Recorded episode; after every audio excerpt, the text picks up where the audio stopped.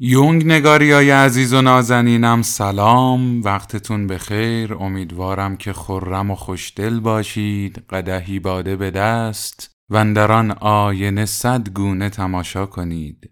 من رسول ماجانی هستم و این جلسه شماره صفر دوره آموزشی سفر قهرمانیه.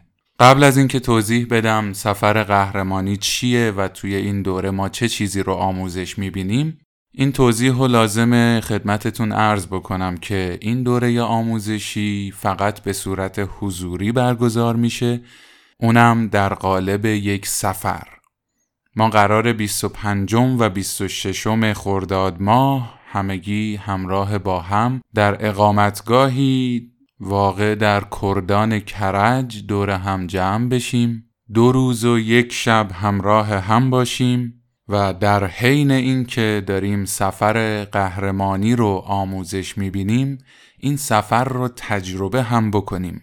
برنامه های هیجان انگیزی داریم که در کنار آموزش قرار انجام بدیم و مهمتر از همه اینها حضورمون کنار همدیگه است. قبیله یونگ نگار می‌خوان به سبک و سیاق اندیشه های یونگ بودن رو با همدیگه تجربه کنن از همدیگه بیاموزن در کنار همدیگه مطالب رو تمرین کنن تا این آموزه ها در ذهنشون نقش ببنده و به همراه یک خاطره خوش همراه همیشگیشون باشه تا در سفری که قرار سالها و دهه ها در زندگیشون طول بکشه. چرا که این سفر یک مسیره و در اصل مقصدی وجود نداره؟ به قول قیصر امینپور ساحل بهانه است رفتن رسیدن است.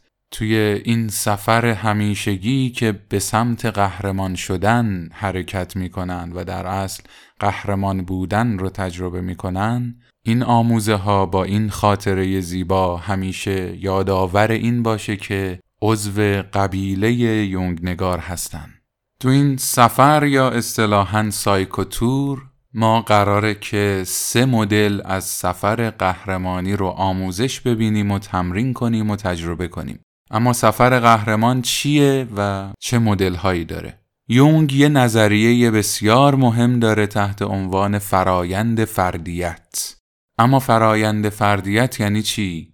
یعنی خود شدن، خود بودن، زیستن خویشتن حقیقی اصیل منحصر به فرد خودمون.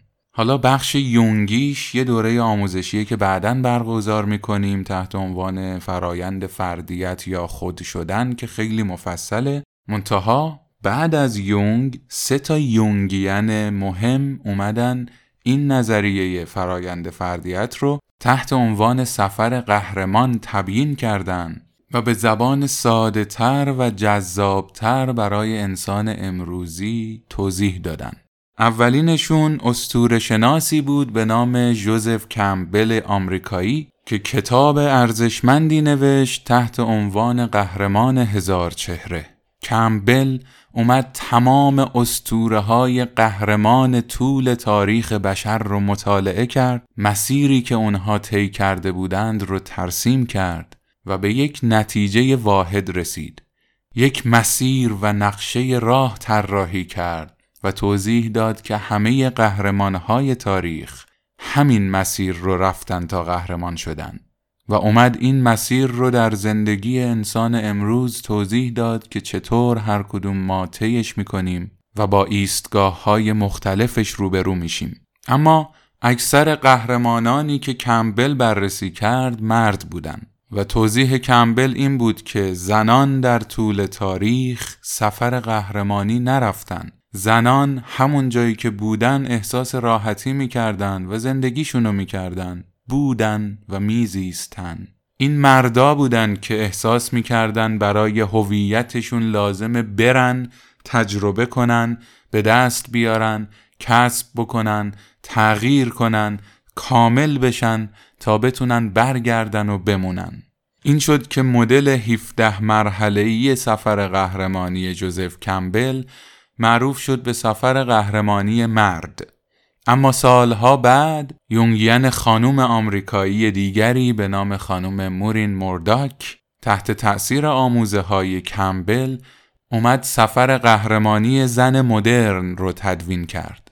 این کار در راستای حرف کمبل بود که گفته بود تا کنون زنها سفر قهرمان نرفتن. اما مرداک توضیح داد که زن امروز نیاز داره که این سفر رو طی بکنه.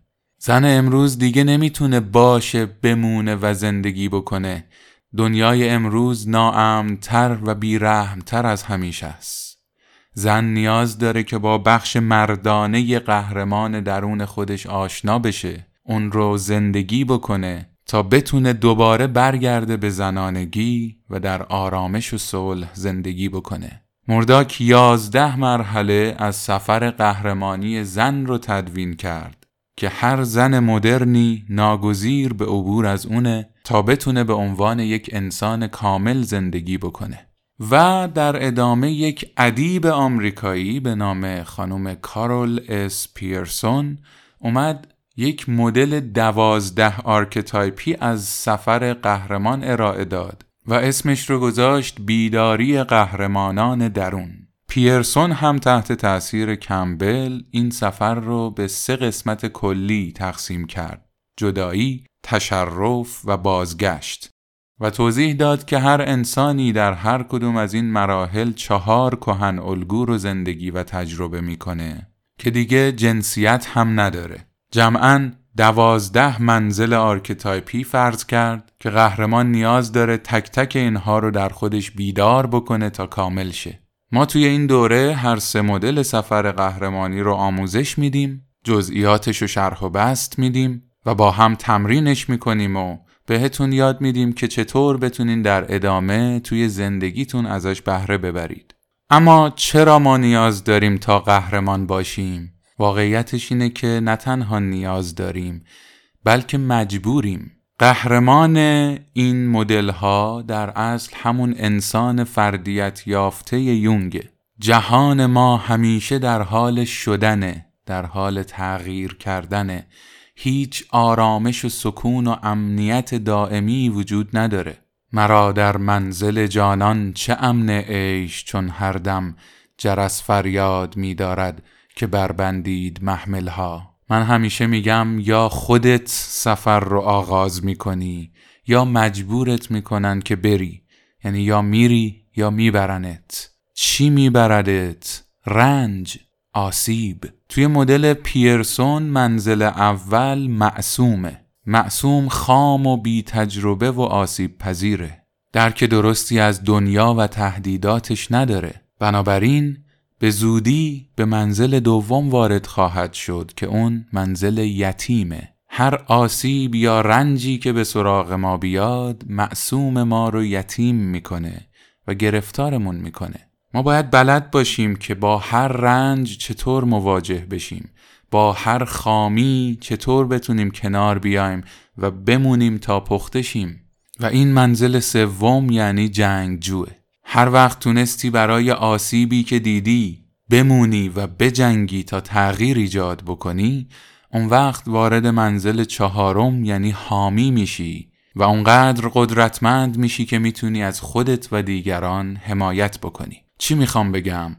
می‌خوام بگم که دوستان دنیا به شخص خام و بی تجربه و بی دانش و بی خرد و بی آگاهی رحم نمی‌کنه. ما نیاز داریم آگاه تر بشیم تا آسیب پذیریمون کمتر بشه تا بتونیم رشد کنیم و شکوفا بشیم تا در برابر مشکلات و مشقات و سختی های زندگی قدرت بیشتری داشته باشیم و کارآمدتر باشیم. اینها کهن الگو هستن. آره خود این مسیرها این سفرها کهن الگوان و یونگ میگه کهن الگو مثل بستر رودخانه است.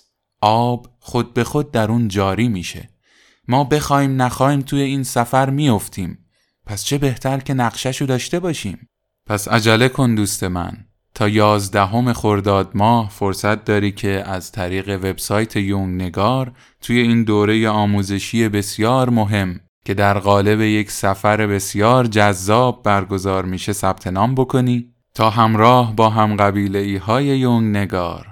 از این خرد بهرهمند بشی. خیلی خوشحالم که این فرصت رو دارم. تا در این مسیر با شما همسفر باشم. میبینمتون.